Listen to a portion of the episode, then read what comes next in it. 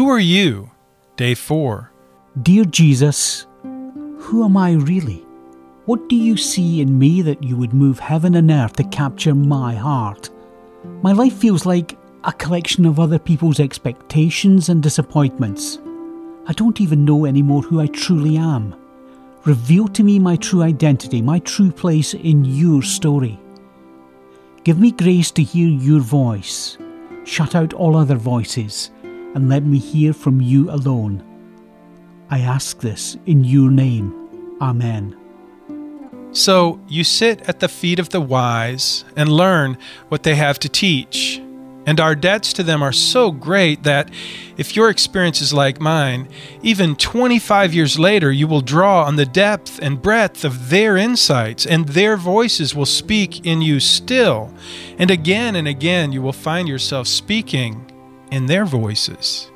You learn as much as you can from the wise until finally, if you do it right and things break your way, you are wise enough to be yourself and brave enough to speak with your own voice and foolish enough, for Christ's sake, to live and serve out of the uniqueness of your own vision of Him and out of your own passion.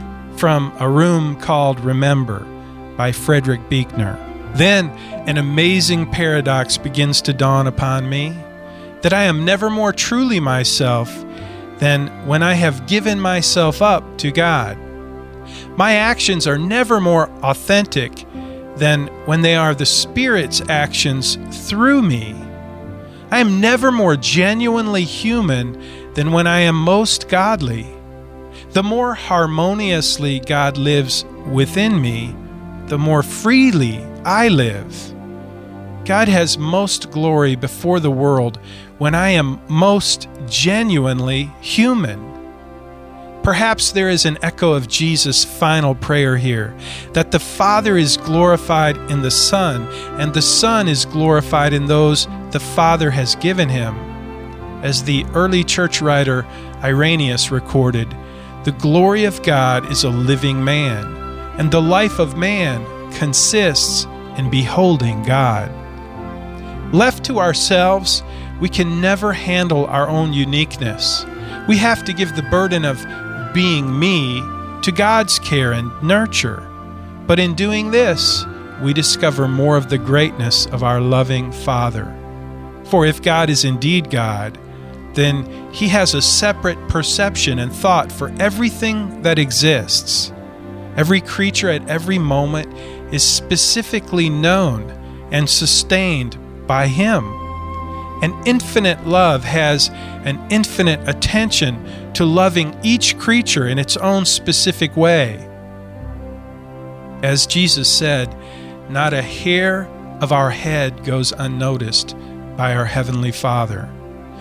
Because of this, it is no idle pretense or false arrogance on our part to believe that each one of us has a unique journey to make in the company of God. It is this profound individuation of our whole life before God that gives substance to the reality. He loved me. He gave Himself for me. From The Transforming Power of Prayer by James Houston.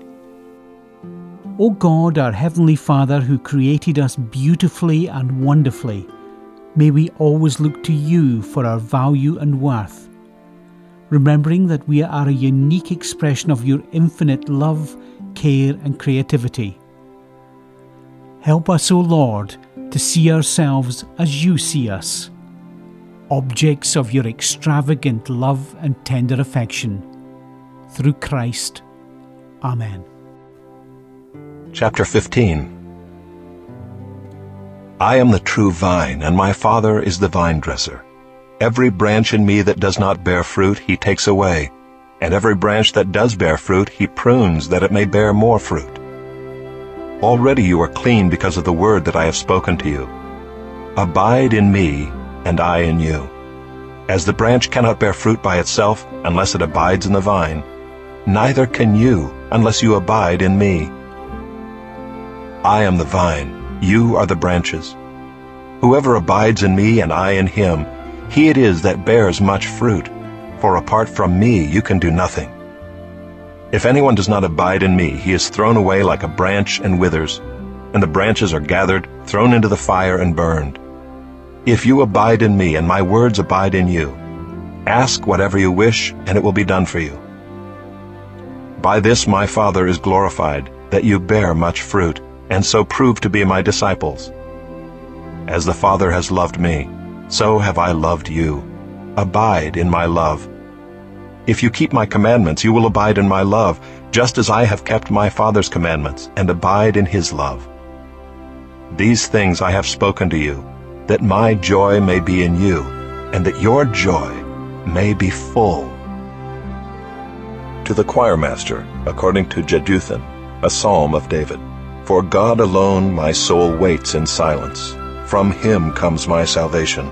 He only is my rock and my salvation, my fortress. I shall not be greatly shaken. How long will all of you attack a man to batter him like a leaning wall, a tottering fence? They only plan to thrust him down from his high position. They take pleasure in falsehood. They bless with their mouths, but inwardly they curse. Selah. For God alone, O my soul, wait in silence, for my hope is from him. He only is my rock and my salvation, my fortress. I shall not be shaken. On God rests my salvation and my glory. My mighty rock, my refuge, is God. Trust in him at all times, O people. Pour out your heart before him. God is a refuge for us. Selah. Those of low estate are but a breath. Those of high estate are a delusion. In the balances they go up. They are together lighter than a breath. Put no trust in extortion. Set no vain hopes on robbery. If riches increase, set not your heart on them. Once God has spoken, Twice have I heard this, that power belongs to God, and that to you, O Lord, belongs steadfast love. For you will render to a man according to his work. Everything is possible to him who believes.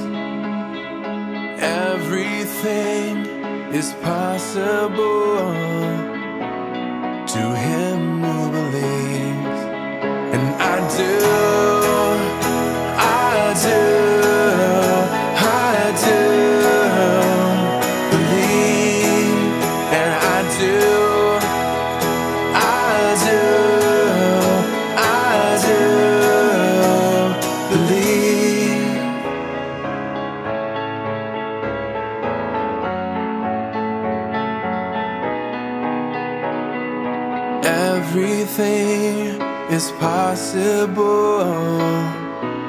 to him who believes. Everything is possible to him who believes, and I do.